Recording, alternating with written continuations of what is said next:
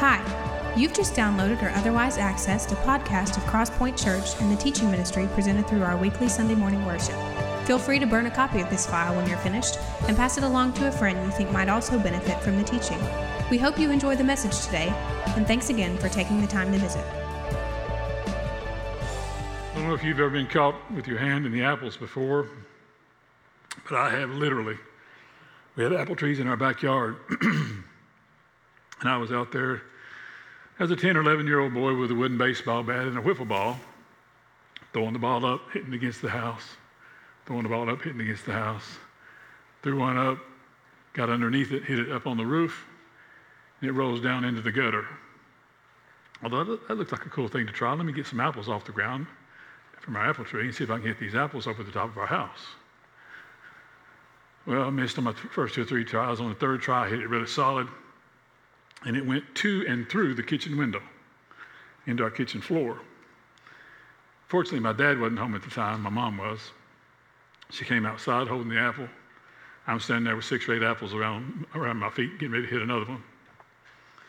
She said, Son, I don't think this is a good idea. In fact, I don't think your dad's going to think it's a good idea either. And I, I, thought I'd really get it when I get home. In fact, I, I, would rather have had a spanking than what my dad made me do. He, he said, Son, you're going to pay for that window. You're going to pay for it by picking the apples off those trees and heading up and down the street and getting them sold enough to, to raise enough money to pay for the glass, to replace the glass. Which it took me a couple, two, three weeks to do, but I, I did. And I learned my lesson from hitting balls or apples or anything else toward the house uh, from that point on. It's, uh, it's amazing how sometimes belittle the weapons that God has put in our hands and how we belittle them or don't use them for our victory oftentimes. I want us to see that today from 1 Samuel chapter 17, the story of David and Goliath. You heard it as a kid, you heard it as an adult, I'm sure, but we're going to see today the things that God places in our hands that He intends for us to use for our good and for His glory. For, in this case, for our victory and for His glory. So look with me, if you will, at 1 Samuel 17, the story in verses 38 to 50 together. Then Saul addressed David in his own uh, David in his own tunic. He put a coat of armor on him and a bronze helmet on his head. David fastened uh, his sword over the tunic and tried walking around because he was not used to them. I cannot go in these, he said to Saul, because I'm not used to them. So he took them off. Then he took his staff in his hand, chose five smooth stones from the stream, put them in the pouch of his shepherd's bag, and with his sling in his hand approached the Philistine. Meanwhile, the Philistine, with his shield bearer in front of him, kept coming closer to David. He, he looked David over and saw that he was only a boy, ruddy and handsome, and despised him. He said to David, Am I a dog that you would come out to me with sticks? And the Philistine cursed David by his gods. Come here, he said. I'll give your flesh to the birds of the air and the beasts of the field.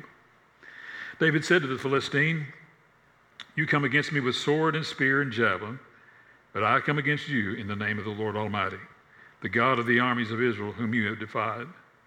This day the Lord will hand you over to me, and I'll strike you down and cut off your head. Today I will give the carcasses of the Philistine army to the birds of the air and the beasts of the earth, and the whole world will know that there is a God in Israel. All those who gather there here will know that it is not by sword or spear that the Lord saves for the battle is the Lord's, and he will give all of you into our hands. As the Philistine moved closer to attack him, David ran quickly toward the battle line to meet him. Reaching into his bag, taking out a stone, he slung it and struck the Philistine in the forehead. The stones uh, sank deep into his forehead, and he fell face down on the ground. So David triumphed over the Philistine with a sling and a stone. Without a sword in his hand, he struck down the Philistine and killed him. Now, today, four things I want us to see from this text of what was in David's hand. Initially, this that in, in David's hand didn't seem to be enough weapon.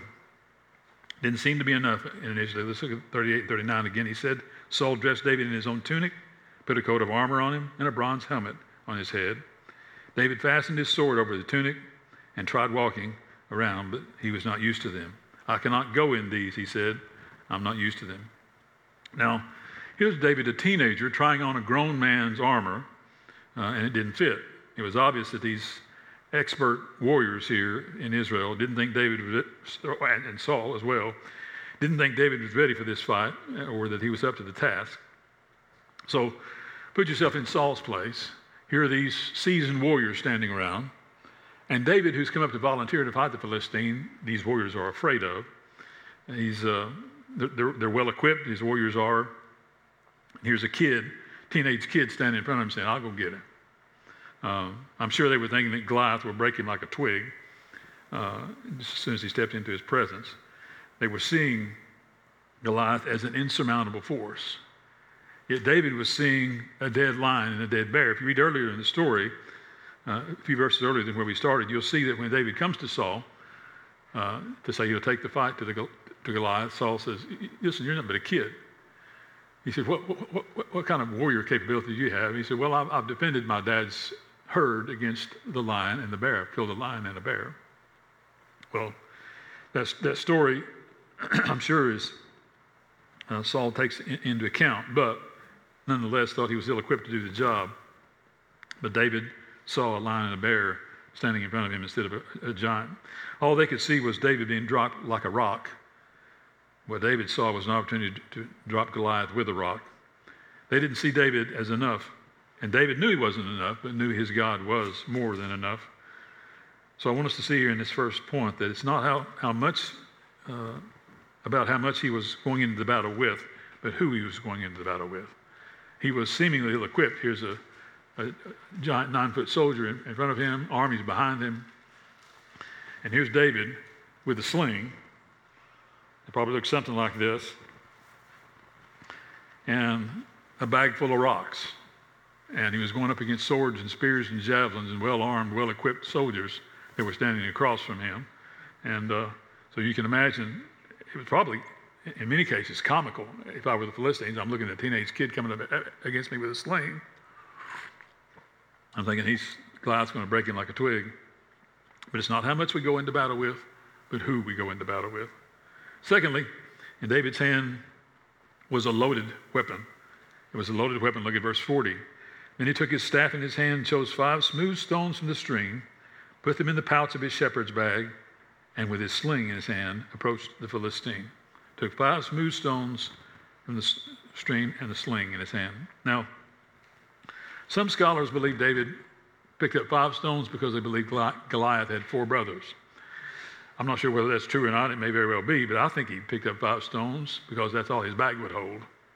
In fact, if it had held more, I believe he'd put more in there. If he had another bag, I think he'd filled up another bag too, because I don't think he, he was thinking so much about the, how, how uh, the quality of the moment, but the quantity of the army uh, apart from him. He didn't just see this as a battle, we, we see in verse 47, he didn't just see this as a battle with Goliath, but rather with the entire Philistine army. And I think, as I said, he, he, he had a full magazine. He, if, he, if he had six bags on, he'd fill up all six bags, I believe, with, with, with, uh, with stones from the stream. That begs the question how many times have you gone into battle with the enemy and knew you were short-handed, realized you were ill-equipped? What I want you to hear is he knows that too. He, he's, he's, he's aware of the fact that you're short-handed and ill-equipped, oftentimes for the battle. Now, lest anybody think we're talking about physical weapons, listen to 2 Corinthians chapter 10, verses 3 to 5 with me. He says, For though we live in the world, we do not wage war as the world does. The weapons we fight with are not weapons of the world. On the contrary, they have the power to, to, to demolish strongholds. We demolish arguments and every pretension that sets itself up against the knowledge of God, and we take captive every thought to make it obedient to Christ.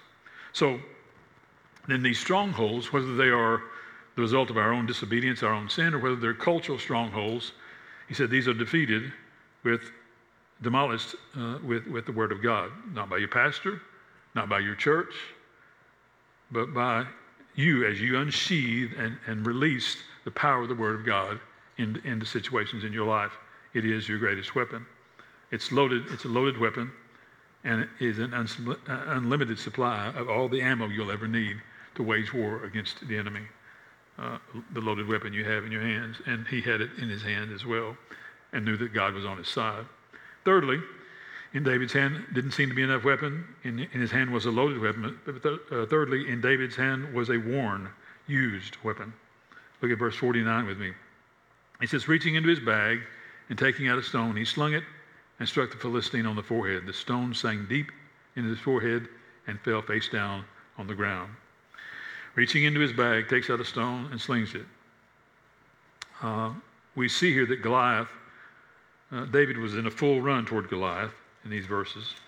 So he's not in the, in the steadiest position to grab anything, much less a stone out of a, out of a bag around his waist, to load, to aim, and to sling the stone at Goliath. So obviously David was, was a highly skilled marksman with a sling. Uh, so he, he, the, the, staff and the bag and the sling he had had some wear and tear on it, had some patina on it, I'm sure. It had been used again and again. And in fact, he didn't drop the lion or the bear with a practice shot he dropped the lion in the bear because he had already practiced before with the sling. He, is, he was adept at, at loading and checking the right size stone for the job, at get, getting the right velocity. There's a, there's a, a term used now in, in, in, pro baseball, exit velo. And that means the, the, the, how fast the ball exits your bat. And exit velo is um, hitters that, that are at or around 100 miles an hour, exit velo, are referred to as power hitters.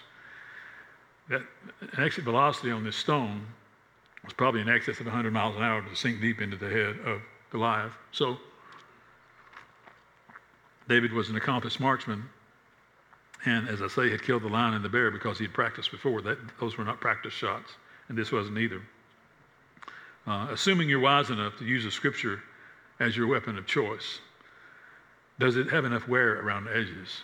is there enough patina on it to, to, to, show for the fact that you, you've used it before. You know where to go. You know where to search. You know where to put your hands on, on, on verse and passage. At, at that moment, in that situation, that battle needs. I would ask you, if, if there's not, to seek that. That's, as I said, your greatest and most accomplished weapon. Uh, is it enough on its own, or does it need your help?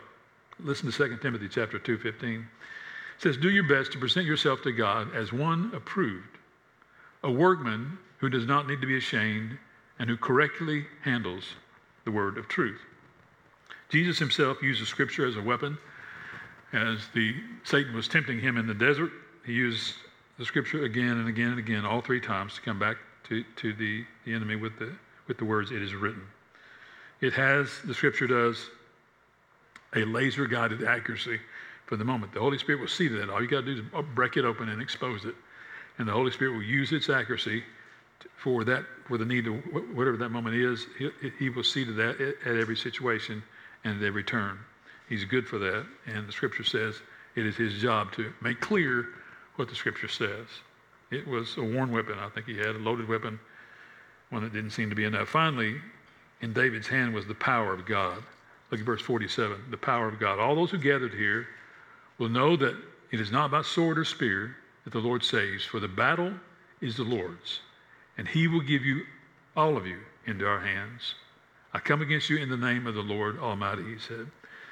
David knew going in that it wasn't his determination, it wasn't his ability, it wasn't his talent, it wasn't his, his sling skills that was going to win this battle. He knew this was a God sized ordeal, and it was a God sized moment. Consider the odds against him. Here's, here's Goliath, over nine feet tall, an experienced warrior coming at him, coming toward him. He was, he was in, in, uh, backed by a well equipped army behind him, backing him up.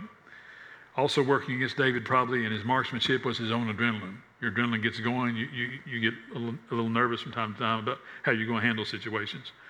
He was running toward Goliath, the scripture says, loads up and lets it fly, and it sinks deep into his forehead. Kill shot on the first shot. Uh, that was an in the zone moment. If you've ever played sports, you, you, you have those, those days and those situations where it just can't, can't go wrong. I was in junior high school. Chris and Barry, we were playing Vine in a home game at our gym, and I averaged, I was played point guard, I averaged about six or eight points a game. This game at Vine, Vine, I had 24 points in the first half. Everything I shot went in. It was just, it was just one of those I think I could have thrown it up behind my back and it would have gone in that day. You know how many points I had in the second half? Zero. Our coach came to me at halftime. He said, They're going to double team you and triple team you to try and stop you today because you're in the zone. And whatever you're throwing up's going in. You got some guys that's going to be open under the basket. Find them and get them the ball. And I did try and do that. But th- those, those situations where, you know, here you are, here he was a teenage kid. This situation was bigger than him. It was, it was more magnified than, than probably it should have been, but it, it was certainly magnified. And here's a teenage kid that's hopeless without the Lord's help and knows it. And, and, and spells this out to, to, to, Goliath and the Philistine army. Uh, he was, without the Lord's help, uh, powerless. Listen to Psalm 124. It says this If the Lord had not been on our side when men attacked us, when their anger flared against us, then they would have swallowed us alive. The flood would have engulfed us. The torrent would have swept over us. The raging waters would have swept us away. Praise be to the Lord who has not led us to be torn by their teeth. We have escaped like a bird out of the fowler's snare. The snare has been broken and we have escaped. Our help is in the name of the Lord, the maker of heaven and earth. With the Lord on your side, he's saying here that even your losses can turn into victory. And even what seems to be a loss and looks like a loss on the world side can be on, in, in, the spiritual realm a victory for you, uh, can be a win for you and for his glory. Now, beyond David, we see the stories of Joseph, the stories of Elijah, stories of Daniel, stories of Peter, stories of Paul, that God took failure and turned it into victory. Again and again, he does that throughout Scripture. Uh, what David had in his hand seemed to be a, a nominal, marginal weapon against an army that's far more well equipped than he is, but what he actually had in his hand was the power of God beyond the weapon that he had. It was for his victory and for God's glory. The United States should have never made it as a nation. We shouldn't be here. The odds were against us. We were outnumbered. We were ill equipped. We were under resourced. Yet here we are, here we stand, uh, celebrating our nation's independence today because of three things because people actually believed in religious freedom and wanted to see that lived out in their lives. Secondly, because men and women have been willing to pick up a weapon and defend that freedom again and again and again. And thirdly, because the hand of God has been upon us. And why his hand has been upon us, I have no clue, because we deserve judgment. What we've seen at the hand of God is blessing instead of judgment. So it's God who's, who's brought us here. So, a couple of questions as we wrap up they'll need to ask. And the first is this is what's your greatest weapon? What is your greatest weapon? Is it your personality? Your, your looks, your appearance, your brains, your, your talent or ability that you have? Is it your money? Relationships you have with people? Is it your career choices that you made? What's your greatest weapon? What have you used it for? Secondly, are you using it for your victory and for His glory? Are you using those weapons for your victories and for his glories? Or are they on idle and have been sitting on idle for years and years and years? Or even worse, are they unwrapped, still sitting on the shelf, still never been realized and unwrapped and, and put into practice, put into place? I would submit to you that if you, if you feel like sometimes, and it feels this way sometimes as believers, we're experiencing more defeat than victory in our walk with Christ, we need to unwrap and get those weapons back off the shelf whatever God has gifted us with, and arm ourselves with the truth of Scripture, the Word of God, again and again at every turn and every time, to bring to bear His Word and His weapons that His arsenal says is full of all the ammunition we'll ever need to wage war against our enemy, the devil. He is seeking, the Scripture says, to devour us, not to dissuade us, not to sidetrack us, but to devour us. For us to have victory against him, we're going to have to have the Word of God in our hands and on our hearts and have the, tenacity of the Holy Spirit walking that out in our lives. Is that true of you? Are you using those weapons God's given you? He's given them to you for your victory and for His glory.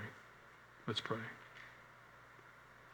Father, today, would you remind us of the victories that are ours that we've not even realized because we've walked away from an opportunity to be more than, than the situation called for to be uh, confused and, and dissuaded and alarmed even to give up before even the battle comes our way.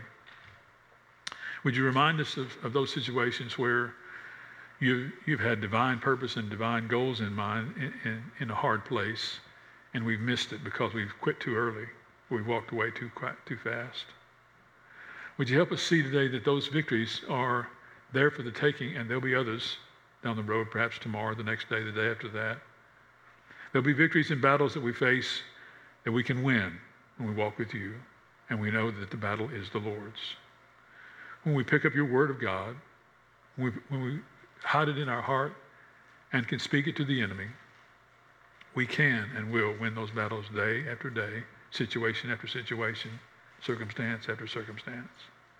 You're faithful to, to wage war for us. You're faithful to go ahead of us, the scripture says. You were ahead of David in, in pre- uh, preparing his heart and his, and his mind and his tools for the battle.